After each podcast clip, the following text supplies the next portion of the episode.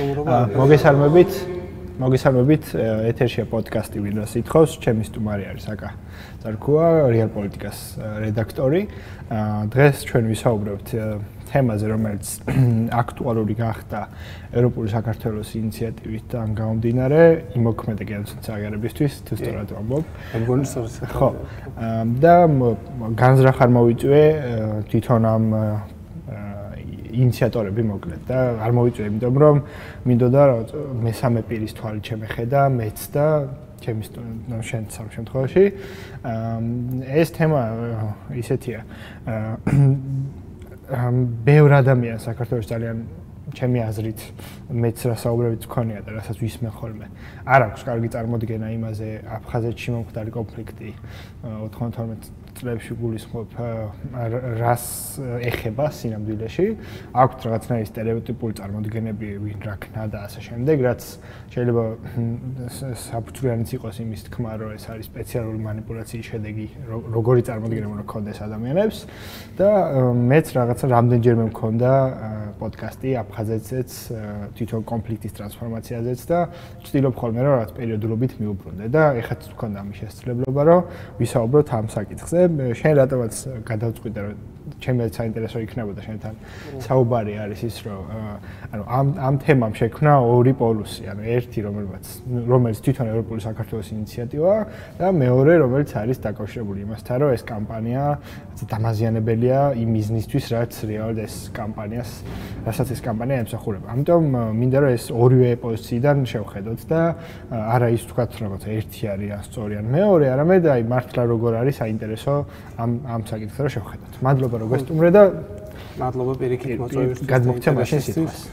ხო, ანუ ეს კამპანიას რაც შეეხება, მე მგონი რამდენიმე თვე არაც დაიწყო და რეალურად მართლა გამოიწვია რაღაცა განსხვავებული პოლარულად განსხვავებული პოზიციები რაღაცნაირად, ანუ არის საზოგადოების რაღაც ნაწილი, რომელიც თulis რომ ეს არის დამაზიანებელი მავნებლური კამპანია, რაღაცა თქვა ხდება ინსტრუმენტალიზაცია დევნილების თუ ასე შემდეგ, არის ნაწილი ხალხი და მათ შორის პირველ რიგში ინიციატორები ვისწვლიან რომ ეს დროული და საჭირო კამპანია არის თვალსაზრისით რომ რუსეთის მიერ უკრაინაში ჩადენილმა სამხედრო დანაშაულებებმა ბუჩაში, ირპენში, სხვა ადგილებში გახსნა ამის საშუალება, ამის შესაძლებლობა რომ ვისაუბროთ მათ შორის იმ საკითხებზე და იმ პრობლემებზე და იმ დანაშაულებებზე, რაც რუსეთს ჩაუდენია სადღაც სხვაგან და არა მხოლოდ უკრაინაში, ხო? და მათ შორის ესეთი იყო საქართველოს 90-იანი წლების საქართველოს და კერძოდ აფხაზეთის კონფლიქტი და აქ მგონია რომ ამ კამპანიის თავარი მიზანი მე რამდენადაც მესმის ყოველ შემთხვევაში არის სწორედ აი ამ რაღაცა ისტორიული სიცხადის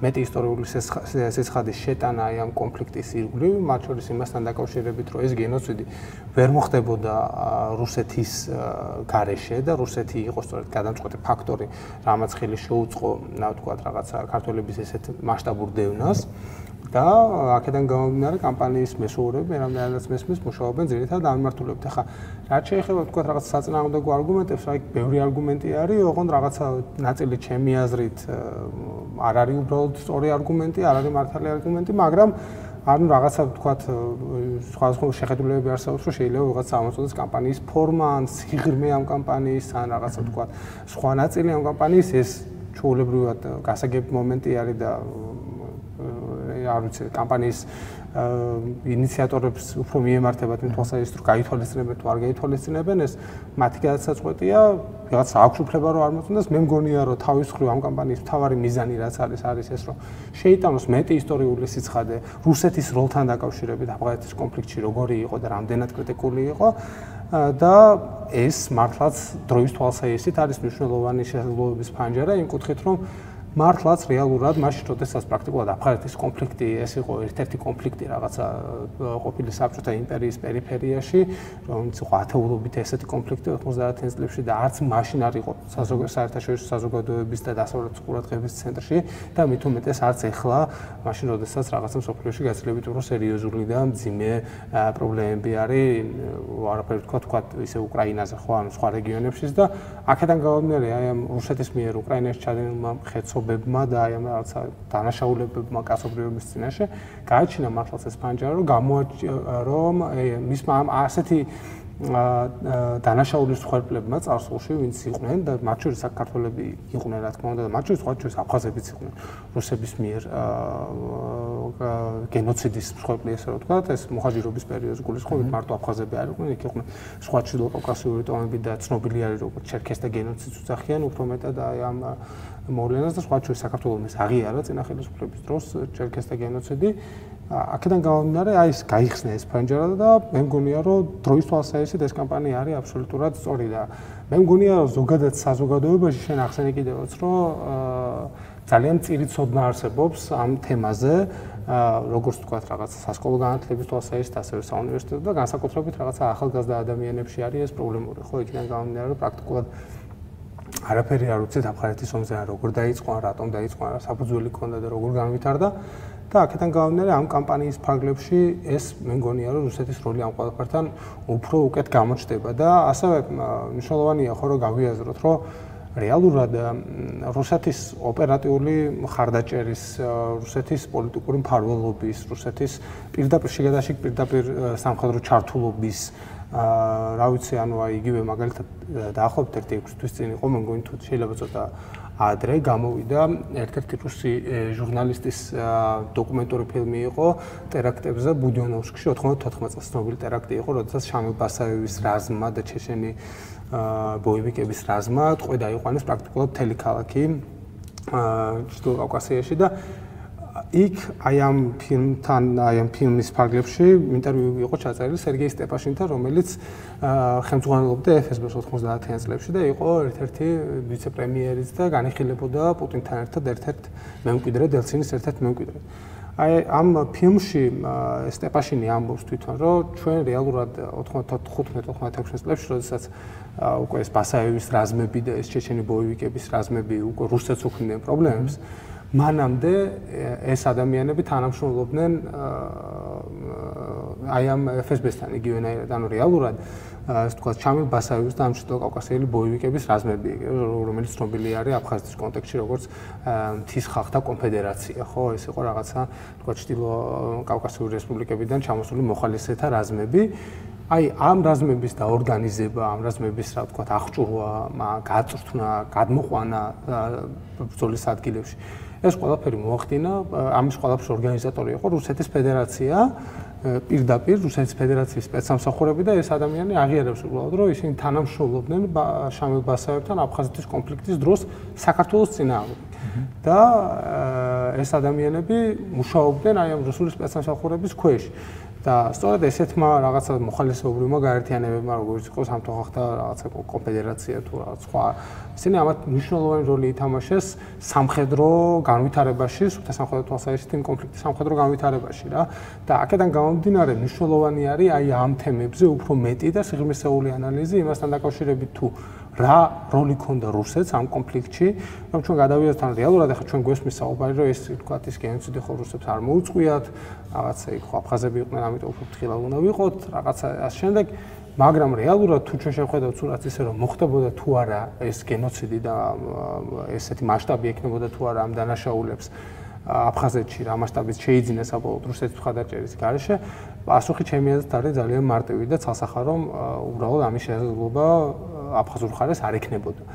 რუსეთი უწევდა პოლიტიკურ პატრონაჟს, რუსეთი ამარაგებდა. ეხლა არის არგუმენტი მეორე კიდე ის, რომ თქვა რაღაცა რუსები ქართველებზე საძლევდნენ იარაღს, ხო? ანუ კი ბატონო ეს ეს არის, თუმცა ავი მაგის მაგალითად შეიძლება გავხსენოთ იგივე 90-იან წლების ჩეჩნეთი და პირველი კამპანია ჩეჩნეთის პირველი ომი, როდესაც რუსეთის პოლიტიკური სამხედრო ხელმძღვანელობა და გენერლები ჩეჩენ ამბოხებულებს ვისაც ებრძოდნენ, ვისაც ებრძოდნენ იმ ადამიანებს კიდენ იარაღს. ამიტომ ეს ამ შემთხვევაში არგუმენტად არ გამოდგება. და ის რომ ჩვენ მაშინ ვერ მოახერხეთ აი ამ რაღაცა აი ამ კონფლიქტში რუსეთის რეალური როლის და დანაშაულის რეალური პროპორციების წარმოჩენა ეს იყო ქართული სახელმწიფო სისუსტე. ასევე ის რომ რაღაცა თქო რუსეთს არ შემოუყვანია იქ რეგულარული არმია და რაღაცა არ ყოფილა ეს 2008 წლის მსგავსი რაღაც ოპერაცია, კი ეს ასე იყო, თუმცა აქ გასათვალისწინებელია ის მდგომარეობა, რა მდგომარეობაში რუსეთი იმ დროს იმყოფებოდა, ხო? ანუ ეს არის თქო 12 წელი, როდესაც პრაქტიკულად მთელი ეს რაღაც საბჭოთა იმპერია გაბანკროტდა და საერთოდ არაფერი აღარ არის დარჩენილი და არის რაღაცა არნახული ეკონომიკური კრიზისი, ჩამოშლილია პრაქტიკულად მთელი რაღაცა ეს ვერტიკალი და მიდის შიდა დაპირისპირებები რუსეთში მართულ ელიტაში. იგივე 93 წლის პუჩი შეგვიძლია გავიხსენოთ, პუჩი კი არა თეთრი სახლის დახვრეტას რაც ეძახიან. აა როცა რაღაცა ეს რუსკოვის და ხაზბულატოვის ჯგუფი განუდგა ელცინს, შიდა დაპირისპირებები იყო და რუსეთს უბრალოდ არ ქონდა იმის საშუალება, რომ თქვა რაღაცა რეგულარული არმია შემოიყვანა აფხაზეთში და იმ იმ შესაძლებლობის ფარგლებში რაც რუსეთს გააჩნდა, ხო? იქ რუსეთმა პრაქტიკულად ყველანაირი მთელი ეს თავის სპექტრი ბერკეტების გამოიყენა, ხო?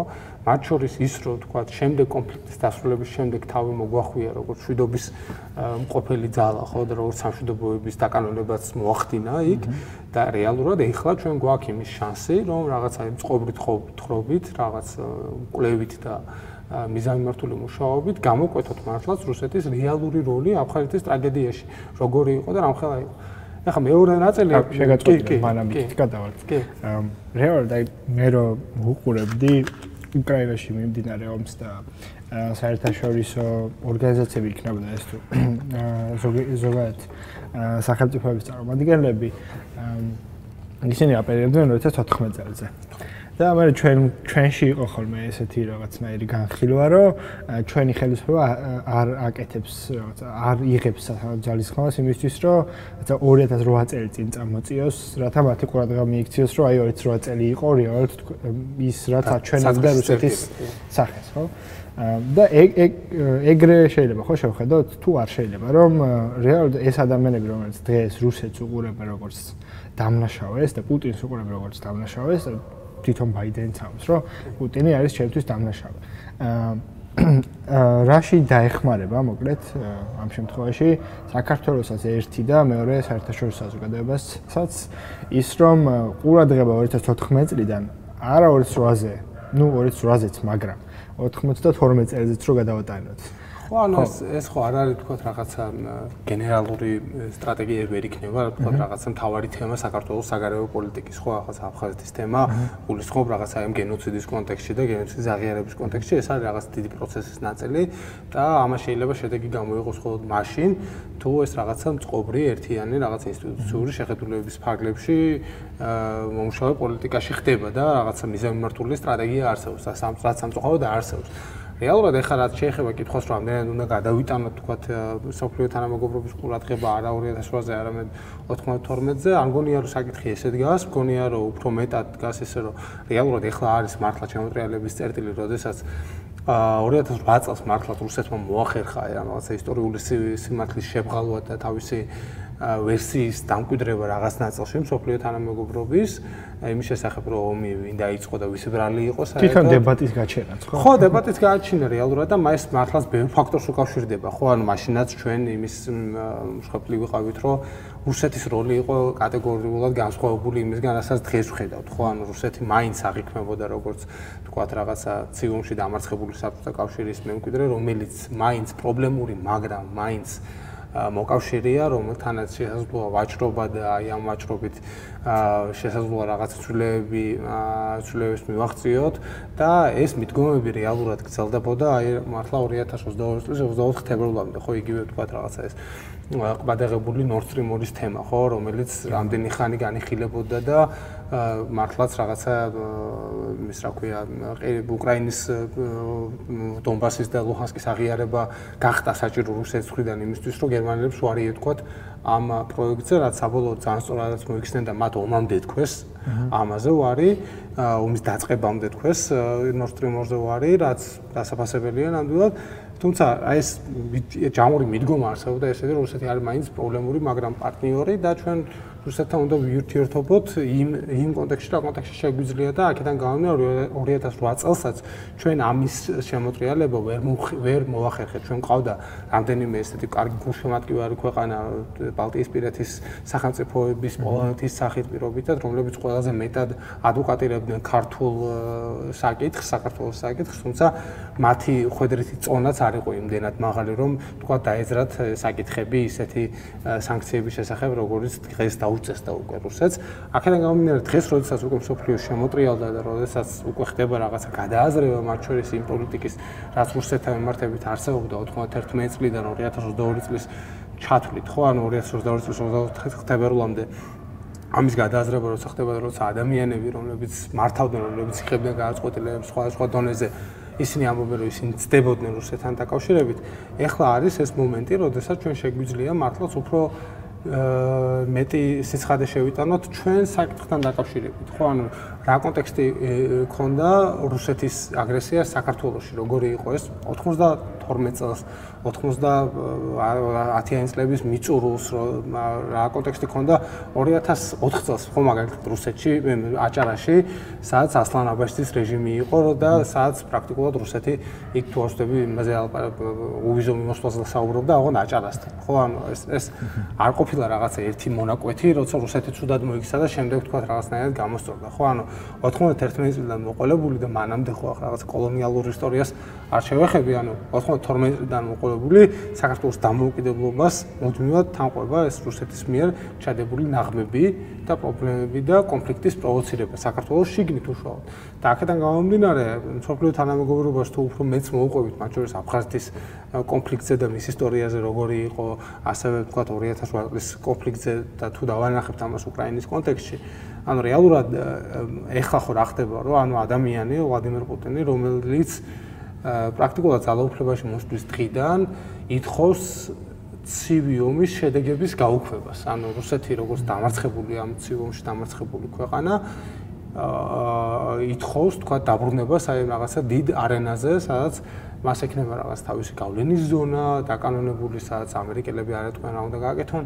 ანუ შემდეგ და აქედან გამომდინარე ეს რაღაცა აი ამ მარცხით გაბრაზებული თუ თქვა რაღაც აი მარცხის დარევერსების სულით შეპყრობილი ადამიანი იწખებს აბსოლუტურად რაღაც არაპროვოცირებულ საშინელ ომს უკრაინაში და ეს ყოველთვის გახდა ნათელი და აი ამ მომენტში როდესაც თელესოფლიოს ყურადღება უკრაინისკენა მართული და რუსეთის დანაშაულების მიმართ ბუნებრივი ინტერესი ისედაც არსებობს საქართველოს კონტექსტზე და არა მხოლოდ საქართველოს კონტექსტზე, ხო, აი, ბევრი ბევრი სახელმწიფო არის, რომელსაც რუსეთმა შეუქმნა ძალიან სერიოზული პრობლემები, მათ შორის ეთნიკური ნიადაგის კონფლიქტის ინსპირირებით და ასე შემდეგ.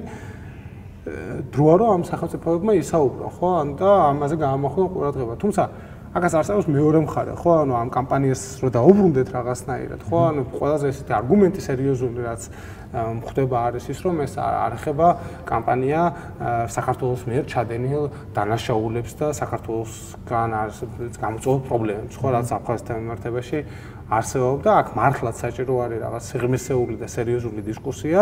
უნდა ვაღიაროთ და უნდა თვალი გაუსწოროთ იმას რომ სამწუხაროდ საქართველოს 90-იან წლების საქართველოს იყო ჩაფლული რაღაც აი ამ ბნელ ეთნიკურ ნაციონალიზმში. ამისგან არ იყო თავისუფალი არც იმდროინდელი პოლიტიკური ელიტა არც იმდროინდელი აი ამ ელიტის რიტორიკა პოლიტიკური და მათ შორის რაღაც საზოგადოებრივი განწყობების ხო? გულისხმობ დამოკიდებულებას ეთნიკურად ქართველების აფხაზების მიმართ ხო? აფხაზების მიმართ ოსების მიმართ რა ვიცი სომხების მიმართ რავი ბევრი სხვა ეროვნების მიმართ იმიტომ რომ რეალურად რაღაცნაირად ესე მოხდა რომ საქართველოს მართლაც გაიხო აი ამ რაღაცა ეთნიკური ნაციონალიზმის ტალღაში და პოლიტიკური ელიტაც დიდწილად ამას იზიარებდა და კულტივირებდა, ხო? და მათ შორის ეს თავის ფესვებით საბჭოთა კავშირშიც მიდის, როდესაც თქვა დაშვებული იყო ესეთი რაღაცა ნახევრად პატრიოტული თუ ფსევდო პატრიოტული რაღაცა ეთნიკური ნაციონალიზმი, სახალისება რაღაცნაირად მაინც ხდებოდა. აა აქედან გამომდინარე, აი ეს ძალიან ცუდი ფორმა მიიღო ამ ყველაფერმა და რეალურად ხაი ამ კონფლიქტის ისტორიასაც რო გადავხედოთ, ნახავთ, რომ ანუ ძალიან ბევრი შეცდომა დაუშვა საქართველოს პოლიტიკურმა ხელმძღვანელობამ, საქართველოს ქართულმა საზოგადოებამ ამ ხაზებთან მიმართებით, მათ შორის ისეთი შეცდომები, რომელიც შემდეგ გახდა იმგვარი განვითარების წინაპირობა, როგორც განვითარდა, ხო? ანუ საკმარისია გავიხსენოთ ის, რომ თქვა ვლადისლავ არძიმბა, რომელიც აი ამ სეპარატისტული მოძრაობის ლიდერი იყო, ზვიად გამსახურდიას მხარდაჭერით გავიდა აფხაზეთის უმაღლესი უზენაესი საბჭოს თავმჯდომარის პოსტზე და ქართველები მას მხარს უჭერდნენ ადამიანს, რომელიც შემდეგ უკვე გახდა რაღაც აი ამ სეპარატისტული მოძრაობის ლიდერი და გარდა ამისა, ხო, ანუ უამრავი პრობლემა იყო, მაგრამ აქ უნდა გავყოთ საუბარი, როცა მიდის გენოციდზე და როცა მიდის, თქვა, რაღაცა სხვა ერთხელ დანაშაულებზე, პოლიტიკურ პასუხისმგებლობაზე, ეს სხვადასხვა რამ არის. ჩვენ შეგვიძლია წარმოვიდგინოთ, მაგალითად, რას მოიმოქმედებდა რუსეთი, რუსეთის პროპაგანდისტული მანქანა იმ შემთხვევაში, მათ რომ კონდეთ რაიმენაერი, თქვა, ცნობები ან რაიმენაერი არ ვიცი, ნახევრად სიმართლეები იმის შესახებ საქართველოს როგორ მოაწყო გენოციდი ბჭყალებში აფხაზეთში, ხო? ანუ თუ გახსოვთ 2008 წელს ეს რუსული Russia Today, მაშინ Russia Today ერქვა დღეს არტიკვია, ეს აგვისტოს ომის დღეებში გადიოდა დიდი წარწერით genocide, ესე ეწერა, რომ თითქოს ქართველები ოსებს კლავენ და თავიდან იყო პუტინის საქმე. თქო 3000 2000 რაღაცა 2500 რაღაცა საფლავები სადღაც ძმურის სასაფლავები ოსების და ასე შემდეგ.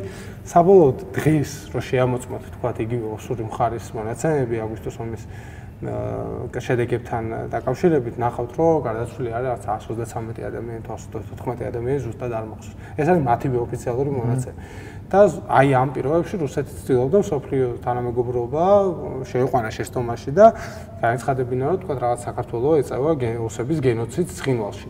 ჩვენ შეგვიძლია წარმოვიდგინოთ აი ამ ფონზე როცა არაფერი არსებობდა რასიზმ და რუსეთი რომ მქონდეს რაიმენერი საფუძველი იმისა რომ ამტკიცოს რომ რაღაც საქართველოს მხრიდან ჩადენილი იყო გენოციდი რომ ამ ამ რაღაც დანაშაულებს ჰქონდა თქვა რამენერი სისტემური ხასიათი ან რაიმენერი შესაბამისი მასშტაბი ახლა იმას არ არავინ ამბობს რომ საქართველოს მხრიდან არ ყოფილა დანაშაულები ფაქტია რომ იყო ესეთი დანაშაულები ფაქტია რომ ესეთი დანაშაულები იყო აფხაზების მიმართ და ალბათ უფრო მეტი ესეთი დანაშაული იყო ქართველების მიმართ სხვათა შორის უფრო მეტად ანუ ქართველების დანაშაული ქართველების მიმართ კონფლიქტის ზონაში მაგრამ მიუხედავად ამისა ამას არ ქონია თქვა რაღაც სისტემური სისტემურობა რაც არის საკვანძო შემადგენელი იმისა რასაც ქვია ეთნიკური წმენდა იმისა რასაც ქვია გენოციდი ამას არ ქონია ესეთი სისტემური ხასიათი და არ ქონია ესეთი მასშტაბი. აქედან გამომდინარე მნიშვნელოვანია ეს სწორად გავყოთ ხო? ეს რაღაცა ერთ ერთი კუთხით ერთი მხრიდან თქვა რაღაც საქართველოს პასუხისგებლობა და მეორე მხრიდან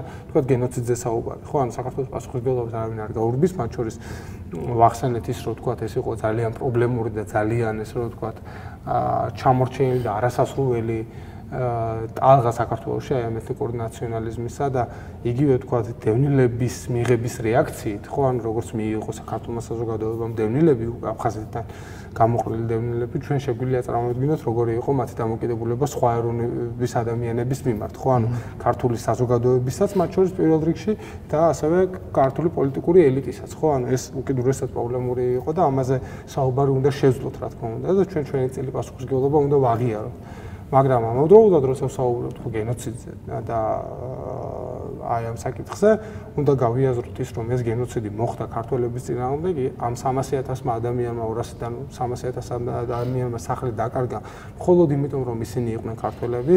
ადამიანები მოკლეს ჯგუფურად გაძარცვეს რა ვიცი გაოპატიურეს მხოლოდ იმიტომ რომ ისინი იყვნენ ქართველები და ესეთ შემთხვევა იყო ბევრი და სისტემური.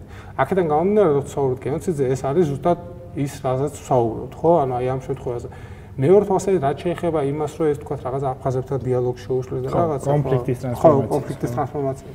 აი კიდე ხო ეგ მე მგონია რომ ჩვენ ცოტა რაღაცნაირ ილუზიაში ვართ იმასთან დაკავშირებით, რომ თითქოს რაღაც პროცესი მიმდინარეობს სადღაც. და ამას შეიძლება აი ამ კამპანიამ რაღაცა ეს პროცესი დააზიანოს. მე მგონია რომ პირველ რიგში უნდა გავიაზრო არანაირი პროცესი არ მიმდინარეობს შერიგების, ხო? და იმისთვის რომ შერიგების პროცესი მიმდინარეობდეს, საჭირო არის როგორც ვეცხოვდი, ფორმალურად როგორც მახსოვს არსებობს შერიგების სამინისტრო. კი, თუმცა მსგავსი ინსტიტუცია, რომელიც მასეთ საკითხებზე უნდა იყოს პასუხისმგებელი, მაგრამ მე მახსენდება რამდენიმე რაღაცა ღონისძიებათა პროექტი, რომელსაც ეს სამინისტრო აკეთებს ხოლმე და საერთოდ კავშირში არ არის რაც სპორტულ ასე შემდეგ გონიცებს ატარებენ. არა იქ, არამედ აქ. კი. ხო და ანუ ინსტიტუციურად როცა საუბრობთ, აი მე მქონდა ორი პოდკასტი, ერთ შემთხვევაში პაატა ზაქარიაშვილი იყო და მეორე შემთხვევაში გიორგი კანაშვილი.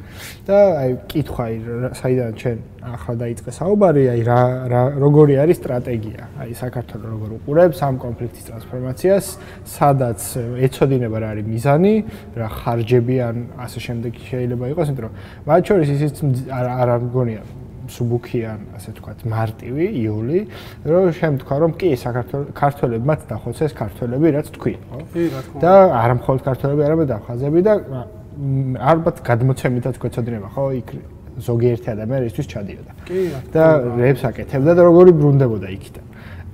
ხო და აი ამ გეგმის ნაწილი, ანუ ალბათ რა ვიცი, რო არსებობდა, რა ცნობილიც იქნებოდა და იამაყერდნენ.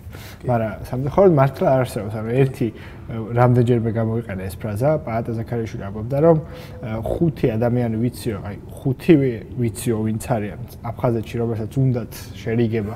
ოღონდ ისინი ერთმანეთს არ იცნობენ, იმიტომ რომ რისკი არის, რომ ხო. კი, რა თქმა უნდა, მათ შორის არ მოხდეს. კი, ანუ რეალურად ეს არის ხო პრობლემის ნაწილია, გარდა იმისა, რომ თქვა ამ გეგმის არსებობას და დიალოგის არსებობას ხელს უშლის თქვა რაღაც საქართველოს პოლიტიკური კლასის სიღარიბე ყველანაირ თვალს ინტელექტუალური სხვა თვალსაზრისით აა თქვა რაღაცა კიდევ რაღაც სხვა შიდა ფაქტორები ხო თქვა გარდა ამის არის ის ფაქტორი რომ მეორე მხარე თავს მიიჩნევს გამარჯვებულად და ამ ისტორიულ მონაკვეთში ყოველ შემთხვევაში აქამდე ისინი არ მსხვერპლად ეგეც ხო მსხვერპლად თუმცა ნუ მსხვერპლად რომელსაც გამოიმარჯვა ხო საბოლოოდ მათი მე აფხაზ აფხაზური ისტორიის ციგნი მაქვს წაკითხული ან თარგმანში რუსულ ენაზე თარგმნილი იქ თქვა ეს 90-იანი წლების ომი მოხსენიებულია როგორც დიდი სამამულო ომი ხო თქვა ანალოგიით რასაც რუსეთი როგორც რუსეთი მოიხსენიებს თქვა მეორე მსოფლიო ომს ხო აქედან გამომდინარე მათთვის ეს არის რაღაც ფუძემდებლური კონფლიქტი რომელმაც საფუძველი დაუდო აფხაზურ სახელმწიფოებრიობას მათი გაგებით და მათ თქვა რაღაცა დამოუკიდებელ სუვერენულ არსებობას. აქედან გამომდინარე ისინი მიიჩნევენ რომ მათ უბრალოდ არც ჭირდება საქართველოსთან მოლაპარაკება იქიდან გამომდინარე რომ საქართველოს მათთვის ალბათ ჯერ კიდევ აქვს რაღაც სახელმწიფოების სახელმწიფოებრიობის საფრთხე და დიალოგის არსებობასაც სერიოზულ დონეზე ხელს უშლის სწორედ ეს და განწყობაც ხო რომ მეორე მხარეს არ აქვს თქვა აი შერიგებაზე საუბრის სურვილიც კი და მეტიც ეს ადამიანები ვინც თქვა სად არის რომ ღიად ისაუბროს იმაზე, რომ თქვა საქართველოსთან და რაღაცნაირად მოხდეს ვითარების დარეგულირება და სტაბილიზაცია, ნორმალიზაცია, ის ადამიანები ხშირად აფხაზეთში პოლიტიკური დევნის მსხვერპლები ხდებიან და ფიზიკური დევნის მსხვერპლები ხდებიან. ამავდროულად ის სამოდა დაგვაუწყდეს და ჩემი ერთ არც მაგაზე უნდა დახუჭო თვალე, რომ დღემდე თქვა, ხო, ათასობით გალელი პრაქტიკულად აპარტეიდის რეჟიმში ცხოვრობს აფხაზეთში, ხო, მათ არ აქვთ ადამიანური ჩვეულებრივი სასაბაზრო ადამიანური უფლებების არ არის მათი უფლებები დაცული, ხო, თქვა, მათ შობლიურ ენაზე განათლების მიღება და თქვა რაღაც ნორმალურ მოქალაქეობის და თქვა რაღაც სრულუფლებიანობის და თანაბარუფლებიანობის საკითხი არ არის გააწყვეტილი და პირიქით მიზანმიმართულად ეხლანდელი სეპარატისტული რეჟიმი დევნის და ცდილობს მაქსიმალურად არაკომფორტული გახადოს ამ ადამიან ამ ეთნიკური ქართველებისთვის დღევანდელი აფხაზური ადმინისტრაციის კონტროლირება ტერიტორიაზე ცხოვრება. ეს ეს პრობლემის ნაწილი არის რეალურად. აქედან გამომდინარე, აი ეს რაღაცა არგუმენტი რაც არის, რომ ეს აფხაზებთან დიალოგს რაღაცა ხელშეუშლის და უკან წაკწევს და რაღაცა და აფხაზების დემონიზაციას გამოიწვევს თუ ამ შემდეგ მე მგონია რომ პირიქით იქნება ამ კამპანიის შემთხვევაში. იქიდან გამომდინარე როგორც თქვი რომ რეალურად ვერანდან წხვდები ამ კამპანიის თავი მიზანი არის გამოკვეთოს არა აფხაზეთის როლი, არამედ რუსეთის როლი და არა აფხაზების როლი, არამედ რუსეთის როგორც ასეთი პოლიტიკური ფაქტორის, პოლიტიკური მდგენელის როლი აი იმ დანაშაულებში და იმ პრობლემებში, რაც ასე ვთქვიოთ, აფხაზეთის ომი, ხო, 90-იანი წლების და მგონია, რომ იგივე თქვა დევნილების თუ ქართული საზოგადოების ყურადღება იქ მართული უმთავრესად იქნება არა თქვა რაღაც ეთნიკური აფხაზების მიმართ, არამედ პრობლემის სათავისკენ, ხო, რაც არის და ეს არის რუსეთის ფედერაცია, რომლის ოპერატ ხარდაჭერის garaშე უბრალოდ ეს რამ ვერ მოხდებოდა. და ეს როგორც ჩანს საქართველოსიც გასააზრებელი აქვს ბევრს მათ შორის რუსეთის როლი ხო? ონდეს მას არ ნიშნავს თქვა ჩვენ რაღაც ჩვენი როლი და ჩვენი პასუხისგებლობა უკან გადავწიოთ და თქვა არ ვისაუბროთ ამაზე. არაბა პირიქით გქონია რომ ეს არის თქვა რაღაცა მომენტუმი და ჩვენ აი ამის გადააზრების საკუთარი შეცდომების გადა უძიმეს შეცდომების გადააზრების გარეშე ჩვენ უბრალოდ ვერ გადავდგანთ ნაბიჯს ვერავისკენ და საჭირო არის ეს ამ პროცესის არსებობასაც. ხო არსებობას თავის ხვდი ხო? გადავიაზროთ ის შეცდომები რა შეცდომების დაუშვა ქვეყნის სხვადასხვა პოლიტიკურ ხელმძღვანელობამ 90-იანი წლებიდან მოყოლებული ხო? და აქ ძალიან ბევრი შეცდომა იყო იგივე თქვა ჩარების შეყვანასთან დაკავშირებით საიდან დაიწყო ეს კონფლიქტი ხო? ესე თქვა ცხელი ფაზა რო თქვა რაღაცა იქ იმის რა რკინიგზის ტვირთების დაცვა საბაბით და თქვა რაღაცა ძალიან ბევრი და პოლიტიკური პასუხისგებლობის თვალსაჩინით ალბათ ჩემი აზრით ყოველ შემთხვევაში უფრო მეტი პასუხისგებლობა ამ კონფლიქტის მიმდინარეობაზე ეკისრებოდა საქართველოს და ქართულ მხარეს ვიდრე აფხაზებს იქიდან გამომდინარე რომ საქართველოს იყო მაინც ის სახელმწიფო ერთე სუვერენული ერთეული რომელიც რომელსაც ეს პრობლემა უნდა მოეგვარებინა ხო და აქ მართლაც მათ შორის შიდა ფრაქციულმა და თქვა სამოქალაქო ომმა და შიდა პარტიულმა დაპირისპირებებმა რა თქმა უნდა ძალიან ძიმე როლი შეასრულა და და განაპირობა პრაქტიკულად ის ტრაგიკული დასრული რაც მიიღო აი ამ თქვა კონფლიქტმა. თუმცა აქვე ყველას ჩემი აზრით დავწყდება თქვა რუსეთის როლი როგორი იყო აი ამ სამშვიდობო პროცესში ყველაზე სამშვიდობო პროცესში რაც იყო ორგანიზებული 92-93 წლებში აფხაზეთში ხო? მათ შორის ის რო თქვა არსებობდა ხელშეკრულება. რუსეთის პრეზიდენტის მიერ შრომოლობით შედგენილი, რომლის ფარგლებშიც პრაქტიკულად აფხაზეთი დატოვა ქართულმა შენერეთებამ ძიმე ტექნიკამ და აფხაზებს ამავდროულად ჰქონდათ უკვე თქვათ ისინი იარაღდებოდნენ, მათ მოიგეს დრო და თქვათ რაღაცა თავიანთი სარგებლისთვის გამოიყენეს ის პაუზა, რაც ამ სოჩის ხელშეკრულებით მიეცათ და პრაქტიკულად შეტევის განახლების პერიოდში ქართული ჯარისგან თუ რა თქვა რაღაც ქართული შეერაღებისგან იქ არაფერი აღარ იყო უკვე დარჩენილი და პრაქტიკულად ბოლო ფაზამ ძალიან სწრაფად ჩაიარა და რიგი რაიონების საერთოდ ყრის გარეშე გასოლის გარეშე ჩაბარდა ხო? ანუ ტერს ხო? მათ შორის იგივე თქვა რაღაც გაგრაულ ჩამჩირი აქაც დიდ ბრძოლები არ ყოფილა ყოველ შემთხვევაში რა ანუ დასკვნის ფაზაზე გულისხმობ რეალურად და აქედან გამომდინარე მართლაც ძალიან ბევრი რამ არის სასაუბრო ჩვენ როლზე ჩვენს პრობლემებზე თუმცა აი კონფლიქტის გადაჭრის თვალსაზრისით ჩემი აზრით თავარი წინააღმდეგობა არის ის, რომ სანამ არსებობს ეს რუსეთის ფაქტორი, როგორც დამბლოკავი ფაქტორი, სანამ აფხაზები არ არიან სუბიექტურები თავიანთ არჩევანში, თავიანთ ქცევაში და ისინი სრულად არიან დამოკიდებულები პრაქტიკულად რუსეთის ფინანსურ და პოლიტიკურ მხარდაჭერაზე, ხო? მათ ვერ მოახერხეს თქვა რაღაცა გარღვევა მიმართულებით და თქვა მიხვდათ რომ სორიულია. ხო, ანუ მიუხედავად იმისა, რომ ისინი ხვდებიან რაღაც საფრთხეებს, რაც რუსეთთან ინტეგრაციას მოყვება, ხო? მიუხედავად ამისა, ისინი თვლიან, რომ მათ უკეთესი არჩევანი არ აქვთ და ჩვენ ნახეთ კონსოლიდაციაც, ხო, იქ რაღაცა პოლიტიკური არეულობები იყო ბოლო წლებში და რაღაც ახალი პრეზიდენტიც მოვიდა და ასევე ნახეთ საგარეო საქმეთა მინისტრის დანიშნვა პირდაპირ პუტინის ადმინისტრაციიდან, ხო, ეს ადამიანი საერთოდ რაღაც მე მგონი აფხაზურიც არ იცის. ენის დონეზე არძენბას გულისხმობ, ინალარძენბას და ის პრაქტიკულად არის რუსი ჩინოვნიკი. რომელიც დანიშნულია იქ იმისთვის, რომ გააკონტროლოს ვითარება და აღასრულოს რუსეთის სურვილები და რუსეთის მიდგომები აფხაზეთთან მიმართებაში. სანამ რუსეთის დამბლოკავი ფაქტორი, როგორც ფაქტორი არსებობს, მე მგონია, რომ აქ ჩვენ რაღაცა გარღვევას უბრალოდ არარეალური არის, ეს არის ილუზია, რომ ჩვენ რამე შევძლებთ აფხაზებთან აიმენარი დიალოგის ფორმით. ეს არ ნიშნავს იმას, რომ ეს დიალოგი არ უნდა ვაწარმოოთ, მაგრამ არ უნდა გქონდეს იმის იმედი, რომ რუსეთის ფაქტორის მორყევის garaშე და ამ ფაქტორის დაშრუტების garaშე ჩვენ რაიმენაერ ნაბის გადავდგამთ რაღაცა ესეთი საზოგადოებრივი თუ პოლიტიკური შერიგებისკენ. აი ეგ ეგეც საინტერესო არის, ანუ ამ კამპანიის მიზანი, როგორც მე გავიგე და შენც ახსენე, არის ის, რომ წინა პლანზე წამოწიოს რუსეთის როგორც აი მაგალითად საერთაშორისო სამართლებრივად როცა არის ხოლმე მსჯელობა დანაშაულ ზოგიერთ დანაშაულზე მნიშვნელოვანია დამტკიცდეს ეგრეთ წოდებული ეფექტურ კონტროლს ახორციელებდა თუ არა რუსეთი მომენტში როდესაც მაგალითად 28 წელს ხდებოდა საომარი მოქმედებები. ან ამ შემთხვევაში ოკუპირებულ ტერიტორიებზე ხდება თუ არა ეფექტური კონტროლი რუსეთის სახელმწიფოს მიერ რათა ვთქვათ, რომ ეს არის თუ არა ოკუპანტი, ხო? და რუსეთი ცალსახად ამბობს ამას, რომ ეგ ეგრე არ არის, მიუხედავად იმისა, რომ მე ამ ორ სეპარატისტულ რეგიონს ვეხმარები ეკონომიკურადაც და ასე შემდეგ, ისინი არიან დამოუკიდებლები, აღიარებული აქვს დამოუკიდებლობა ლეგალ ოფიციალურადაც და მისი ნარატივიც არის ეს, რომ მათი, აი შენც ახსენე ეგ, რომ მათ მოიპოვეს დამოუკიდებლობა საქართველოსგან თავად და შესაბამისად მათ დამოუკიდებლობა ჩემგან არის ესეთი პატივსაცემი და აქედან გამომდინარეობს რომ მათ დამოუკიდებლობას. და აი ამ დროს მე ეგეთი მოსაზრება გამიჩნდა რომ რუსეთი ხო არ ცდილობს და ნუ ალბათ ცდილობს რომ საკუთარი პასუხისმგებლობა საერთოდ გააქროს აქედან ანუ თითოეულ შემთხვევაში აი აფხაზეთიდან დაწყებული, სამხრეთ ოსეთიდან თარებული, რუსეთის მიერ აღიარება ამ ქვეყნებისა როგორც რაღაც დამოუკიდებელ სუვერენ სახელმწიფოებად.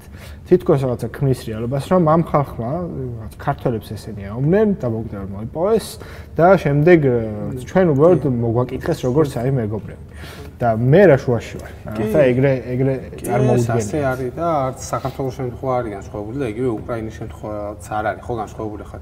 მე მგონი ცოტა ხნის წინ გავრცელდა ემანუელ მაკრონის და პუტინის სატელეფონო საუბრის ჩანაწერი, რომელიც შედგა თუ არ ვწდები 21 თებერვალს აი ომის დაწყებამდე რამდენიმე დღით ადრე. შემდგარი სატელეფონო საუბარი არის და რაღაც ნაწყვეტი გამოქვეყნდა რაღაცა მაკრონის დოკუმენტური ფილმი დოკუმენტური ფილმი იყო რომელიც ეხებოდა მაკრონის წინასაარჩევნო კამპანიას და მის ფიგურას საპრეზიდენტო არჩევნებში საპრეზიდენტო არჩევნებში და აი ეს ნაწილიც შედიოდა აი ამ თქვა რაღაცა დოკუმენტურ ფილმში და იყო ვლადიმერ პუტინის და მაკრონის საუბრის ჩანაწერი და აი ის საუბარს რომ უსმინოთ იგას ნახავთ რომ თქვა რაღაც ვლადიმერ პუტინი დაჟინებით ითხოვს იმას რომ კიევის რეჟიმი როგორც თვითონ ამბობს დაელაპარაკოს აი ამ დონბასელ ლიდერებს ხო? და აი მართლაც შენაც აღწერე რომ თქვა მაქსიმალური დისტანცირება თვითონ მე არც ვარ კონფლიქტის მხარე და აი თქვა რაღაცა არის ავთენტური ვიღაცა მართლაც შეწუხებული და დაჩაგრული ხალხი და აი ამათ უნდა ესაუბრო და იმის ლეგიტიმაცია უნდა მოხდეს როგორც თანაბარ უფლებიანი თქვა რაღაც წარმომადგენლის ამ კონფლიქტში და თვითონ რუსეთის როლი როგორც თქვა აი ამ კონფლიქტის ორგანიზატორის, ინიციატორის, ხარდაჭერისა შემცირდეს და ნიველირდეს ბოლომდე და რუსეთმა ეს მართლაც მოახერხა რიგ შემთხვევებში. ხო იგივე თქვა მინსკის შეთანხმებები რო გავიხსენოთ 2014-2015 წლების შემთხვევაში იქ პრაქტიკულად რუსეთმა წარმატებით მოახერხა დისტანცირება აი ამ იმისგან და თქვა რაღაცნაირი ჩართვა ინტეგრირება აი ამ სეპარატისტების აი ამ სამშვიდობო პროცესში. იგივე თქვა 90-იან წლების საქართველოს ხო ჯერ ამოხდა რუსეთის ინსპირირებული კონფლიქტი, რომელსაც არ ვამბობ ამას არ ქონია ეთნიკური ნიადაგი, რა თქმა უნდა ამ კონფლიქტს ქონდა ეთნიკური ნიადაგი. ქართველებსა და აფხაზებს შორის, რა თქმა უნდა ეს იყო საფუძველი, რაზეც უკვე დაშენდა ხო ეს მთელი ამბავი, თუმცა თუ საუბრობთ მასშტაბზე კონფლიქტის და აი ამ თქო ტრაგედიის მასშტაბზე, აქ უნდა გავიაზროთ, რომ რუსეთის როლი იყო კრიტიკული და მნიშვნელოვანი. იქიდან გამომდინარე, რომ უბრალოდ ამ მასშტაბის დაპირისპირება ვერ იარსებებდა რუსეთის ესეთი აქტიური თქო სარესურსო მხარდაჭერის გარეშე, ხო? და იგივე 90-იან წლებში რუსეთი პრაქტიკულად ეფექტურად ახორციელებდა კონტროლს რაღაც ტერიტორიებზე, მათ შორის აფხაზეთის ომის მიმდინარეობისას იყო ეპიზოდები პირდაპირ სამხედრო ჩართულობისა, რუსი პილოტების, რუსული ავიაციის, რუსული თქვა რაღაცა ძიმე артиლერიის. ამ შემთხვევებია დოკუმენტირებული არის. მე არ ვარ ნამდვილად ამ კონფლიქტის რაღაცა ცოდნე კარგი მკვლევარი, თუმცა რაღაც უბრალოდ ზოგადი ცოდნა მაქვს. მაგრამ რა ის ცოდნა საკმარისია იმის იმის იმას სასაუბროთ რომ რუსეთი პირდაპირ იყო ჩართული ამ კონფლიქტში და უბრალოდ მაშინ ქართული სახელმწიფო სისტემის გამო და ში ჩვენთან არსებული ქაოსის გამო ვერ მოხერხდა ამ როლის სწორად გამოკვეთა რუსეთის სწორი პოზიციონირება და რუსეთმა არათუ მოახერხა თქვა დისტანცირება ამ კონფლიქტისგან და თქვა თავის არიდება რომ ყოფილიყო თვითონ ამ კონფლიქტის მხარე არამედ მეტიც სამშვიდობო ფუნქციაც კი შეითავს ამ კონფლიქტში და თავს თავ მოგვახვია როგორც თქვა რაღაცა სამშვიდობო ძალა. შემდეგ ეს სამშვიდობოები გამოყენებული იქნა საქართველოს თავდასხმისთვის 2008 წელს, ხო? და თქვა რაღაცა იგივე თუ გავხსენებთ რა უძღოდა წინ 2008 წლის აგვისტოს ომს თუ გახსოვთ 2008 წლის გაზაფხულზე თუ არსებობთ თებერვლის ბოლოს შევიდა კანონ პროექტი რუსეთში, რუსეთის დუმაში აფხაზეთის და სამხრეთ ოსეთის ამ ცხინვალის აღიარების და სახელმწიფოებრივი დამოუკიდებლობის აღიარების შესახებ ეს ხდება. შეხსენებთ ეს არის თებერვალი ხო? ანუ ჯერ არათუ რაღაც კონფლიქტი არის წევი ჯერ თქვა რაღაცა მის ბუქარესტის სამიტიც კი არ შემდგარა სადაც გითხრეს რომ გახდებით ნატოს წევრი უბრალოდ მაპს ვერ მიიღებთ ხო ამ ამ მოცემულ მომენტში მანამდე უკვე ეს კარტი რუსეთს მზად ქონდა. შემდეგ უკვე გაზაფხულის დასაწყისიდან დაიწყო ეგრეთ წოდებული სარკინიგზო ჯარების შეყვანა აფხაზეთში და აი ამ სამშვიდობოების კონტინგენტის ზრდა და საბოლოოდ ეს ყველაფერი გადაიზარდა იმაში, რომ თქვა მარტის მიწურულს თუ არ ვშტები ვლადიმერ პუტინმა მოახდინა აფხაზეთთან და სამხრეთ ოსეთთან ეკონომიკური და პოლიტიკური ურთიერთობების ლეგალიზაცია, რაც გულისხმობდა იმას, რომ თქვა ისინი გამოვიდნენ რაღაცა სახო, ანუ სამართლებრივი ნაცრისფერი ზონიდან და თქვა რაღაც სტატუსი მიენიჭათ და რაც საბოლოოდ დასრულდა უკვე აგვისტოს ომით და აი ამ ძალების პირდაპირ მონაწილეობით ამ ომში და ამ სამხედრო აგრესიაში და შემდეგ უკვე აფხაზეთის და სამხედრო რუსეთის აღიარებით და მოკიდებლობის აღიარებით. აქედან გამომდინარე რუსეთი მართლაც წარმატებით ცდილობდა აი ამ კარტის და აი ამ სისუსტის გამოყენებას ყველა კონფლიქტში, ხო, არა მარტო აფხაზეთში, თქვათ იგივე უკრაინის მაგალითიც მოვიყვანეთ და კიდევ სხვა მაგალითებიც არსებობს, სადაც რუსეთი ურჩევნია რომ ის დისტანცირდეს, მაგრამ პასუხისგებლობა არ ეკისრებოდეს და ამავდროულად თავისი თქვათ აი ამ პროქსი მარიონეტული რაღაც ძალების მეშვეობით თამაშობდეს და აკეთებდეს თავის საქმეს, ხო და ახდენდეს თქვათ რაღაც აი ამ კვაზი სახელმწიფოებრივი წარმონაქმნების ლეგიტიმიზაციის პროცესს ესწრაფოდეს.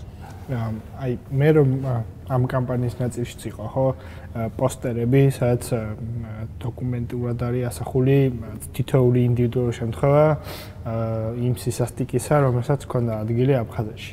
ოფიციალური საიტი არის, სადაც ასეულობით არის ეგეთი შემთხვევა, და როგორ კლავდნენ ადამიანებს, როგორი სისასტიკის და წამების მეთოდებს იყენებდნენ. და შეიძლება ეგეთი შემთხვევით და მე რაც მსმენია მეორე მხრიდან ამ შემთხვევაში ეგეთი შემთხვევით იყო. ქართულის მიერ ჩადენილი ძალიან ძიმე შემთხვევები, რომელიც ამ შემთხვევაში წარმოიდგინეთ, რომ ამ პროცესში, სადაც შენ გსურს რომ ესაუბრო იმ რეგიონს, რომელიც შენ მიგაჩნია, შენ შენი ქვეყნის უერ ნაწილად და მას მიაჩნია თავით ამოუკიდებლად, აი ამ დროს არსებობენ იქ ადამიანები, რომელიც ამ მშობლები ან რაღაც თაობა, რომელსაც ეს ყველაფერი ან რაღაც ოჯახში აქვს განცდილი, ან ასე შემდეგ. შესაბამისად მე როცა ამ თემაზე ვფიქრობდი მე გამიჩნდა ეგეთი კითხვა რომ ჩვენთვის როცა ეგრე ვიხსენებთ ამ კონფლიქტს რამაც რამდენიმე ასეული ადამიანი იმსხვერპლა და შენც თქვი რიცხვი 200-დან 300.000-მდე დევნილით დასრულდა ხო ეს ყველაფერი? ანუ გადაცვლები ჩვენ ხარეს მეგონა რაღაც 600-ის რაიონში უნდა იყოს თუ სწორად მახსოვს მე რა. და აფხაზეთის ხარესაც რამდენიმე ათასი არის გადაცვლილი აფხაზურ ხარესაც ხო აი ორი ხარეს დიდი არის სწორედ ამ ამ კონტექსტში აღიარება გენოციდისა რუსეთის სახელმწიფოს მიერ. და რა აფხაზების მიერ ხო? ამ შემთხვევაში რამდენად სწორი შეიძლება იყოს ეგ მესიჯი? აი რო ჩამოაყალიბო უფრო მეტად ჩემი კითხვა. ჩვენ მე როგორც გავიგე ეს კამპანია იმას კი არითხოს რომ ჩვენ ვართ მართლები. არამედ ის რომ ჩვენ ვართ მსხვერპლი. ხო ეგრე. ჩვენ ვართ ხვეპლი დავიწყებული დანაშაულისა რომელიც მართლაც ქონდა ადგილი ხო? ანუ აი ამ ამ დებატში იმ თემის შემოტანა რომ რამდენად უშლის ხელს ეს კონფლიქტის ტრანსფორმაცია სადაც აუცილებლად უნდა აღინიშნოს ყოველთვის ორი მხარის მსხვერპლიც და ძიმე შედეგებიც და შენც თქვი ხო? და რამდენიმე ადამიანმა ვისაც ამ თემაზე ამ პოდკასტში ვესაუბრე მათ თქვეს რომ აფხაზებს ანუ თავისი მართლე აქვთ და ეს თავისი მართლე დაფუძნებულია მათ სახელმწიფოებრიობის აი ამ რაღაცნაირ პოლიტიკას. აა მე როცა საუბრობ და ვესაუბრებოდი ან კითხულობდი იმ ადამიანების პოზიციას, რომლებიც აკრიტიკებენ ამ კამპანიას იმოქმედე გენოციდ აგარებისთვის. აა რატომღაც შემოდის მათი მხრიდან ამ დროს საკითხად სწორედ ეგ, რომ კონფლიქტში ქართულ და აფხაზურ მხარიდან როგორ იქნება აღქმული. რომ თითქოს აფხაზები ამას ჩათვლიან როგორც ისე თითქოს ქართველები იყვნენ იქ და არა აფხაზები. ხო, ანუ აი გასაგებია რომ რაღაცა ეს შიში არსებობს, თუმცა როგორც თქვით, ხო, ანუ ამდენადაც ხედავთ კამპანიის მიზანი არის არა თქვა რაღაც აფხაზებზე ფოკუსირება, არამედ რუსეთის როლის გამოყვება და მაგ მაგ რამდენად გამოდის თქო აი მაგის კითხვა. მე მგონია რომ მე მგონია რომ ხო, ანუ ის ნაწილი რომ რეალურად ადამიანების უდიდესმა ნაწილმა საზოგადოების უდიდესმა ნაწილმა არაფერი არ იცის 90-იანი წლების აფხაზეთის კონფლიქტის შესახებ და ვიღაცა მიდის და თუნდაც ამ ფორმით რა ფორმითაც ეს კამპანია მიმდინარეობს. ესაუბრება რუსეთის როლზე ამ კონფლიქტში, გონია რომ ეს უწყობს ხელს რაღაცა ეროვნული ცნობიერების გაზრდას ამ მიმართულებით.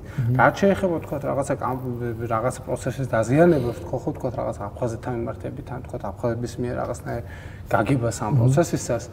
ხო ან შეიძლება სხვა სხვანაირად გაიგონ, თუმცა ჩვენ ხო ვამბობთ რომ ეს არ არის თქვა რაღაცა აა პროცესი, რომელიც მიემართება რაღაც მათ დაკნინებას, ან თქო ეს კამპანია ხო არა რომ მათი ადგილი არ არის ან მათ არ უნდა ვესაუბროთ ან რაღაცა თქო ისინი მეოხარისხოვანი მოქალაქე არაფერს გავს კამპანია არ არის, კამპანია არის ფოკუსით სხვა რამეზე.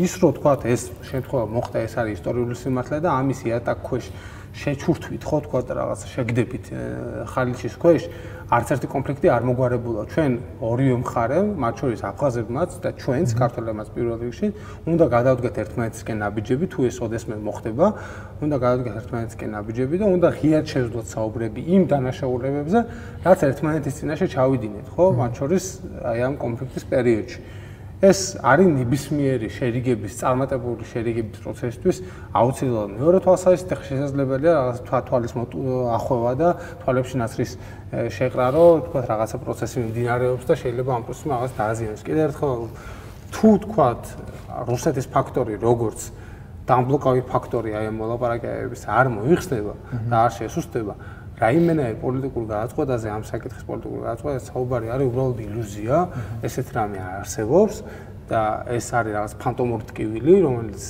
უკვე ისეთ რაღაც ეხება რა ჩვენი აღარ არის და აქედან გამომდინარე ეს კამპანია ამ პროცესს ვერ დააზიანებს, იქიდან გამომდინარე ეს პროცესი უბრალოდ არსებობს, საერთოდ არსებობს.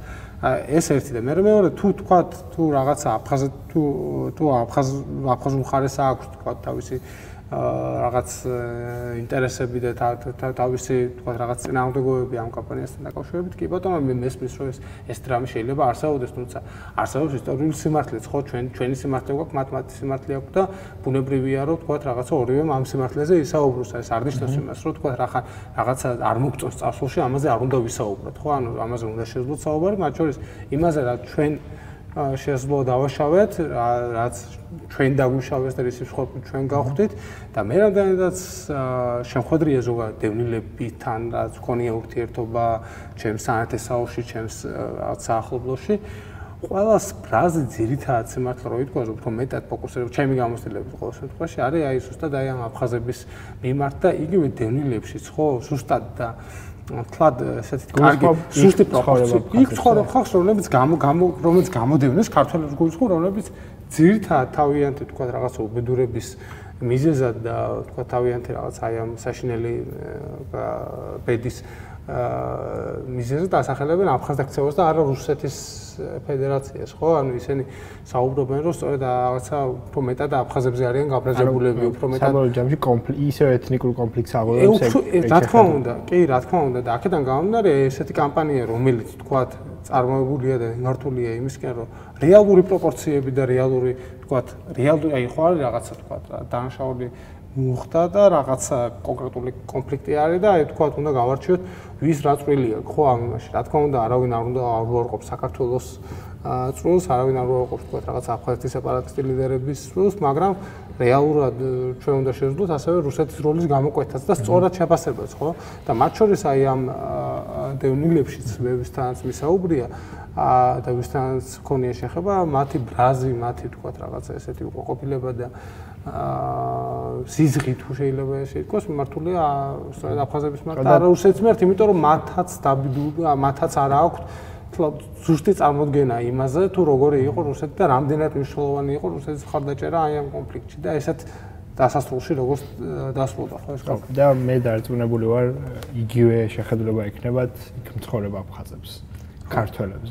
რომ და არა რუსებზე, რომელიც რომელიც საბოლოო ჯამში გამოდის რომ ერთ სახელმწიფოში ცხოვრი ორი ეთნიკური ჯგუფი ერთმანეთს გადაკიდა და გავიდა გვერდი თითქოს და საბოლოო ჯამში გადაამტერა. თავი დაიჭრა, მე შუდობის ყოფილად მოგვევლინა, ოღონ თან როგორი ისა, ხო ეს ხო არ არის თქო რაღაც ერთეული შემთხვევა, ეს არის რუსეთის აი ამ გენოციდური იმპერიალისტური ცნობიერების რაღაცა სახელმძღვანელო, ხო და ესენი ეს პოლიტიკური შეგნება, ხო, რაც მართავს ამ ყველაფერს, ეს ხელმძღვანელობს ესე და ამ პრინციპით სხვა კონფლიქტების პირობებშიც, ხო?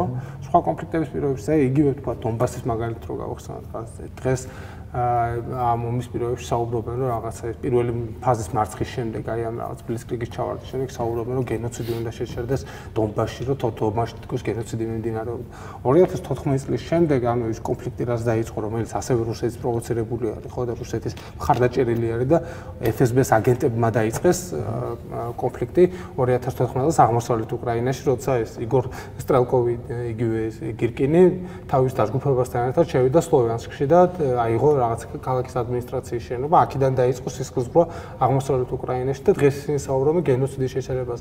14000 ადამიანი მოკვდა 2014-დან 2022 წლამდე აღმოსავლეთ უკრაინაში ამ კონფლიქტის შედეგად. მათი აბსოლუტური უმეტესობა უკრაინელი არის. და ლუჰანსკის და დონეცკის სახალხო დამცველი სახალხო რესპუბლიკების სახალხო დამცველის ინსტიტუტის ანგარიშები რო ნახოთ, რამდენი ადამიანი არის მკვდარი თქვა უკრაინის შეერაღებული ძალების მოქმედების შედეგად, აღმოაჩენთ, რომ 2021 წელს დონეცკის სახალხო რესპუბლიკაში ბჭყალებში მოკვდა 8 ადამიანი.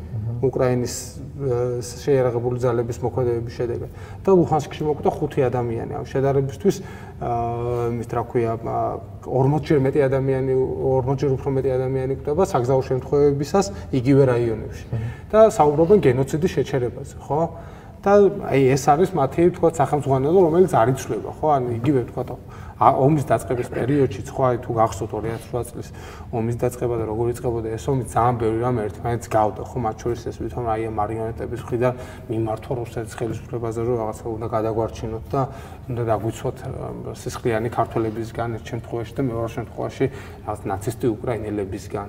ეს ყველაფერი არის ერთი და იგივე თქვა რაღაცა სახელმწიფო და ერთი და იგივე მეთოდი ხო აქედან გამომდინარე ჩვენ უნდა შევძდოთ რომ სწორი გაკვეთილების გამოტანა და არ უნდა შეგვეშინდეს აი ამ ისტორიულ სიმართლეზე საუბარი თემის სენსიტიურობის მიუხედავად ხო? და მე მე სადვარ დავეთახმო იმ ადამიანებს ვინც ამბობს რომ ეს სენსიტიური თემა არის და მართლაც თქვა რაღაცა არასწორი ფორმით რამენაირი კამპანიის მიმდინარეობა ამ კუთხით შეიძლება რაღაცა გზნობები აშალოს და თქვა რაღაცა ახალ იმას მიცეს დაძაბულობა საფუძველი მაგრამ აი ამ სენსიტიურობა ეს არ უნდა იყოს იმის საფუძველი რომ ჩვენ მოგვერიდოს რაღაცაზე საუბარი და რაღაცაზე რაღაც ძალიან ესეთ მნიშვნელოვან ისტორიულ ჩვენს ტრაგედიაზე საუბარი და ამაში სწორი პასუხისგებლობის საკითხს დაყენება უნდა. აქ პრობლემა ის არის, რომ რეალურად სამართლებრივი თვალსაზრისით თუ ვიმჯერებთ, ალბათ ეს გაცილებით უფრო რთული იქნება, იმ თვალსაზრისით, რომ რთულად წარმოსადგენია ხა აფხაზეთის კონფლიქტის გამო თქვა ვინმე რაღაც საერთაშორისო სასამართლო ჰააგაში ან სადმე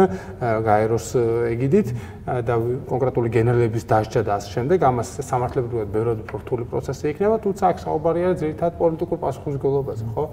ვინ იყო პასუხისგებელი ამ კონფლიქტზე? ვინ გააღუა ეს კონფლიქტი და ვინ იყო პასუხისგებელი იმაზე, რაც მოხდა ქართველებთან მიმართებაში, ხო და აქ მე მგონია, რომ არ უნდა მოგვერდოს იმაზე საუბარი, რაც იყო ჩვენი ისტორიული სიმართლე. თუ ჩვენ საუბრობთ საქართველოს დანაშაულზე და ქართველებს, ამაზე შეგვიძლია ვისაუბროთ, თუმცა როცა საუბრობთ გენოციდზე, მნიშვნელოვანია გავყოთ ეს გამყოფი ხაზი გქონდეს იმასთან დაკავშირებით, რომ ყველა დანაშაულის და უბედურების მიუხედავად, რაც ქართულმა შენაერთებმა სამთავრობო თუ თქვა რაღაცა მოხალისეობრივმა შენაერთებმა ჩაიდინეს აფხაზეთის ტერიტორიაზე, ეს არ ყოფილა სისტემური რაღაცა თქვა დიდი მასშტაბის ომის დანაშაულები, რაც განხორციელდა ქართულთა წინააღმდეგ. აა ბოლოს კეთავდეთ საკა, შეგვიძლია შევაჯამოთ. აა საინტერესო არის მართლა ის რომ ამ თემამ ეგეთი ის წარმოშვა ბიპოლარი ორად გაყოფა საზოგადოებას მაგრამ მგონია რომ ეგეც საინტერესოა ის რომ რაღაცის გამო გაბრაზება მე გაიძულებს რომ გაერკვე ამ საკითხში. აა ხო და შესაბამისად ბოლო კითხვა რაც მე მინდა რომ დაგისვა და რამდენჯერ მე ახსენე ეგ რომ შენც გინდა რომ ბევრ ადამიანმა იცოდეს ამ ამ თემის გარშემო რა ხდებოდა და რა ხდება. და ზოგადად ამ დებატის აი რაზეც ახლა ჩვენ საუბრობთ რას ისურვებდი რომ განვიხილოთ? ანუ არა მე და შენ ახლა აი საზოგადოება. საზოგადოება აი რა რა თემები არის ისეთი რაც აი ამ ყველაფერს იქნება ეს კომპლექსის ტრანსფორმაცია თუ ეს კამპანია რომელიც ერთ-ერთ შემოდგენილი ნაწილი ალბათ შეიძლება იყოს რა თემები არის ისეთი რომელიც მრთულია ანუ სახელმწიფოებრივ დონეზე მით უმეტეს რთულია და ადამიანურ დონეზეც ძალიან რთულია ეგ ყველაფერი, იმიტომ რომ შენ რაღაცნაირი შეხედულებები გაქვს, რომ ან მაგალითად იმასთან დაკავშირებით, რომ აფხაზებმა რაღაც გააკეთეს და ასე შემდეგ, თითქოს დამოუკიდებლად როგორც გამოჩნდა არ ყოფილა ხო? ეგრე და ხო აი ამ პროცესში საბოლოო ჯამში აი რა სად არის დანაკლისი შენი აზრით და რაზე ისურვებდი რომ ესეთ ფორმატებში ან სხვა შემთხვევებზე იყოს მსჯელობა? კი, აი ერთ-ერთი არგუმენტი მათ შორის ამ კამპანიის მოწინააღმდეგეებისგან იყო ის, რომ თქვა რაღაც რეტრაუმატიზაციას იწვევს იმ ადამიანების, ვინც საუბრობენ მათ გამოცდილებაზე ამ კამპანიის ფაგლებში, აქ გულისხმობა ქართული დევნილები აფხაზეთიდან. ხო ანუ ეს ჩემთვის მე არ ვეთანხმები ამ მოსაზრებას.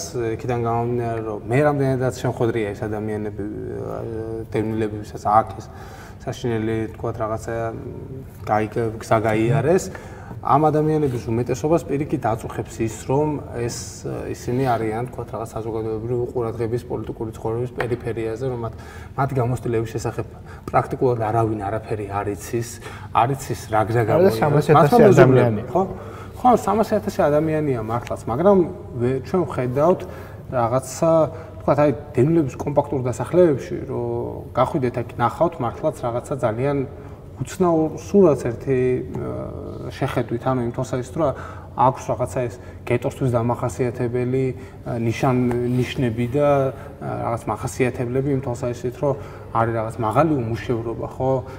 რაღაცა ეს ეგრეთ წოდებული ბირჟებისაც კაცებით განა თქო რაღაც მოუწესრიგებელია იქ გარემო რაღაცნაირად ანუ მართლაც საზოგადოებამ ძალიან ცოტა რამ გააკეთა ამ ადამიანების ღირსეული ინტეგრირებისთვის და პრობლემაც იყო ხო? ანუ ამასთან დაკავშირებით მიიღებასთან დაკავშირებითაც და თქვა რაღაც ახლაც არის და აქედან გამომდინარე ეს არის ამ საზოგადოების პრობლემა და პირიქით მე მგონია რომ თუ ვინმე დაინტერესდა ამ ადამიანების ისტორიით იქნება ეს რაღაც პოლიტიკური პარტია თუ არასამთავრობო ორგანიზაცია თუ რამე სხვა ორგანიზაცია ვინც მე მგონია რომ ამ ადამიანებისთვის პირიქით ეს აა უფრო მეტად საინტერესო იქნება ვიდრე თქვა რაღაცა რეტრაუმატიზაციის და ხელახალი ტრამვის წყარო, იმიტომ რომ მათ შეიძლება გაიხსნან და ისაუბრონ მათ გამოცდილებაზე, მათ გზაზე, რაც არავის არ მოусმენია და არავინ ჯეროვნად არ დაინტერესებულა ხო მათი გამოცდილებით და შეიძლება გვიან, შეიძლება კი არა ფაქტია რომ გვიან, მაგრამ თუ თუ ეს პროცესი იწყება ვიღაც კერძო ინიციატივით, რატომაც არა ეს მხოლოდ მისასალმებელია და ამ ამ შემთხვევაში მე მხოლოდ ინსტრუმენტალიზაციასაც ვერ ხედავ. ხო აი ამ პროცესის რო თქვა რაღაც დევნილები ხდებიან ინსტრუმენტები ვიღაცის პოლიტიკური იმისთვის, ანუ ეს მე მგონია რომ პოლიტიკა ესე არ მუშაობს ზოგადად და ზოგადად ყველაფერს უკან თქვა რაღაცა ჯგუფების ინსტრუმენტალიზაცია არ უნდა დავინახოთ და არსებობს რაღაც ბუნებრივი ინტერესი თქვა იქნება ეს პოლიტიკური პარტია თუ არასამთავრობო ორგანიზაცია თუ ამ შემდეგ აქვთ თავიანთი ინტერესები, აქვთ თავიანთი დღის წესრიგი, როგორცაც ხედავენ და ცდილობენ ამ მიმართულებით იმუშაონ, ხო? და ეს არ ნიშნავს იმას, რომ ისინი ცდილობენ თქვა დევნილებზე კაპიტალიზებას და ამაში ამის პოლიტიკურ ელექტორალურ მხარდაჭერაში გადათარგმნას, თუმცა არ ვიცი, თუ ვინმე იმუშავებს იმ თვალსაზრისით, რომ დევნილებს მაგალითად მაგალითად კონდეთ თქვა რაღაცნაირი აა მათი წუხილები და მათი ინტერესები გათვალისწინებული იყოს ამაშიც პრობლემას ვერ ხედავს სიმართლე რო თქვა. რაც შეეხება იმას, რომ აა რეალურად უნდა რაზე უნდა იყოს საუბარი, მართლაც ხო ანუ აი ამ პერიოდში, როდესაც აი ესეთ რაღაცა წარმოუდგენელ ომს ვადევნებ თვალყურს უკრაინაში და წარმოუდგენელს იმ თვალსაზრისით, რომ ეს ომი საერთოდ დაშვების თვალსაზრისით ბევრს ეგონა რომ წარმოუდგენელი იყო და ასევე მიმდინარეობის თვალსაზრისითაც ისიც წარმოუდგენელი იყო რომ ამდენი ხანი გაგრძელდებოდა ეს ომი და ესე ესე გამვითარდებოდა როგორც გამვითარდა. მნიშვნელოვანია მართლა გავიაზროთ რაღაც აი ეს რუსეთის ხასიათი, ხო, ისტორიული ხასიათი და თუ თქვენ ახავთ ხო თქვა რაღაც აი მიუხედავად აი ამ რაღაცა მართლობის შეცვლისა, ხო, რაღაც 90-იან წლებში იყო შედარებით ლიბერალური და უფრო დემოკრატიულად გაწყობილი ბორის ელცინი, 90-იან წლების მიწრულიდან მოდის ვლადიმერ პუტინი საქართველოსთან და აი ახლო სამეზობლოს რას ეძახიან, ახლო საზღვარგარეს თვითონ რუსები ამ ქვეყნებთან მიმართებით რუსეთის პოლიტიკა არ იცვლება.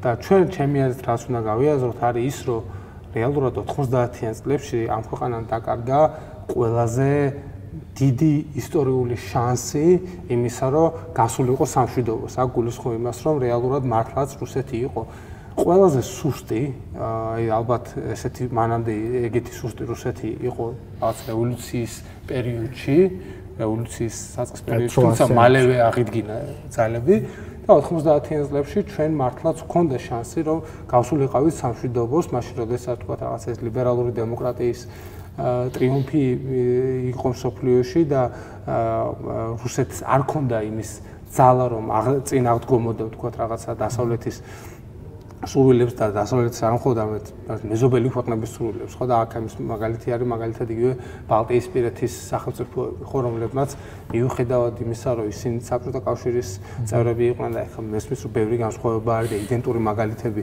პოლიტიკაში არ არსებობს მაგრამ მიუხედავად ამისა ამ ქვეყნებმა თავიანთი თქვა რაღაც მომზადებით თავიანთი რაღაცა გათვლით და თავიანთი სწორი მუშაობით შეძლეს სამშვიდობოზე გასვლა შეძლეს ნატოში გაწევრიანება შეძლეს ევროკავშირში გაწევრიანება და ნორმალური დემოკრატიული სახელმწიფოს აშენება, იქიდან გამომდინარე, რომ მათ გამოიყენეს სწორედ ეს ისტორიული ფანჯარა, რაც მიეცათ მათ საბჭოთა კავშირის დასვლის შემდეგ. ჩვენ ეს ფანჯარა ვერ გამოვიყენეთ 90-იან წლებში და სწორედ ამ ამ ამ შეცდომის შედეგი არის ის, რაც 2008 წელს მოხდა, ის რაც დღეს ხდება და ამის საფასურს ვიხდით და ეხლაც, როდესაც არის მართლაც რაღაცა ეს ისტორიული ფანჯარა იმისა, რომ რუსეთის შესაძლოა დასუსტდეს, არავინ ის ომი როგორ დასრულდება და რანაირად დასრულდება, თუმცა არსებობს საფუძვლიანი ვარაუდი იმისა, რომ სტრატეგიულად რუსეთი უკვე დამარცხდა რაღაც თვალსაჩინო თუ ავიღოთ ხედველობაში იმას, რომ ვარ ვერ მოახერხა კიევის აღება, ვერ მოახერხა დემოკრატიულად არჩეული მთავრობის დამხობა, ის უკვე დამარცხებული არის, მართლაც ჩვენ ყველაფერი უნდა გავაკეთოთ იმისთვის, რომ გაცილებით უფრო მეტად შევიარაღდეთ, გაცილებით უფრო მეტად მოემზადოთ ყველანაირ სცენარისთვის, რაც შეიძლება რუსეთს თავში მოვიდეს, ყველაფერი გავაკეთოთ იმისთვის, რომ დაუახლოვდეთ დასავლეთს და ნორმალური ქვეყანა ავაშენოთ ჩვენ ქვეყნის შიგნით და ჩვენი რესურსები მაქსიმალურად გამოვიყენოთ იმისთვის, რომ მართლაც აი ამ ისტორიულ ფანჯარაში, რომელსაც ეხლა აღმოჩნდით, ისევ არ გამეორდეს ეს 90-იანების ტრაგიკული შეცდომა, როცა მართლა საუკეთესო შანსი ჩვენ გამოვიყენეთ აბსოლუტურად რაღაცა ძმათამკვლელი ომისთვისაც და თუ ნახავთ საბჭოთა კავშირის ყოფილ ქვეყნებს ყველაზე დიდი ზიანი ეკონომიკურად მიიღო საქართველოს. ან რეალურად საქართველოს 4 წელიწადში 99-დან 99 წელს ჩათვლით დაკარგა ეკონომიკის დაახლოებით 70%. ანუ ესეთი მაჩვენებელი ქონდა მარტო ტაჯიკეთს, სადაც სამოქალაქოები 10 წელი გაგრძელდა იქ ავღანეთთან ახლოს იყო და ნარკოტრაფიკის პრობლემა იყო და ბევრი ის იყო. სინამდვილეში საქართველოს იყო მართლაც ქვეყანა, რომელმაც ყველაზე მეტად დაიზიანა თავი 90-იან წლებში ამ თავისი ისტორიული მომზადებლობით და იმით რომ ის ადამიანები რომლებიც აღმოჩნდნენ თქვა რაღაც საზოგადოებრივი თუ პოლიტიკური ელიტის წევრები ისინი არ იყვნენ არ შეესაბამებოდნენ იმ ისტორიული ამოცანის მასშტაბს რაც მათ წინაშე არსებობდა. მადლობა. მადლობა შეგასრულებისთვის და ხო, აი ბოლოსი კარგად შეაჯამე და ბევრს აღარც დავამატებ. საბოლოო ჯამში რატომაც ეს დანაკარგი მივიღეთ, იყო ის რომ არ ვიყავით მზად. და რაღაცნაირად გამოვიდა. მივხვდეთ იმის რომ ადამიანების გარკვეული ნაწილი იბრძოდა. დამოუკიდებლობისთვის, თავისუფლებისთვის, საზოგადოების დიდი ნაწილი არ იყო ამ პროცესში გაცნობიერებული. ეხლაც ეგეთი პროცესები მიმდინარეობს ჩვენ ქვეყანაში, როდესაც ძალიან ბევრი ადამიანს უნდა ევროკავშირში ამ შემთხვევაში გულისხმობ რომ ბევრ ადამიანს უნდა გაწევრიანება, მაგრამ ცირე ნაწილია, რომელიც აქტიურად კი, და ცირე ნაწილი არის, რომელიც მზად არის, რომ თქვა რაღაცა კონკრეტულ ქმედებებში გადათარგმნოს ეს თავის განწყობა. კი, და საბოლოო ჯამში იმის თქვა მინდოდა, რომ ეს საუბარიც ჩვენ შორის და სხვა საუბრებიც ალბათ ამ თემაზე იქნება. სხვაზე სადაც არსებობს დანაკრისი და არ შუქდება კარგად. აღარ მოგცემს წეს და აღარ უნდა მოგცეს მაგ შემთხვევაში იმის შესაძლებლობა რომ ეგეთი დანაკარგები და დანაკრისები მივიღოთ ხოლმე. წესით რაღაცა ვაქცინა მიღებული გვაქვს 90-იანებში რაღაცა აცრა. თუმცა არც ერთი რეალურად ხშირად აღმოჩნდა რუსეთშიც მაგალითად არის რომ აი ჩვენ გქონდათ ესეთი რუს ლიბერალებს და თქვა პუტინის რეჟიმის მოწინააღმდეგეებს რომ აქ აღარ გამოვა, იმიტომ რომ ჩვენ რაღაცა აცრილები ვართ აი რაღაცა აი ამ ავტორიტარიზმის ვაქცინით, აი ამ რაღაც დიქტატორობის ვაქცინით და ჩვენ ამას აღარ დაუშვით.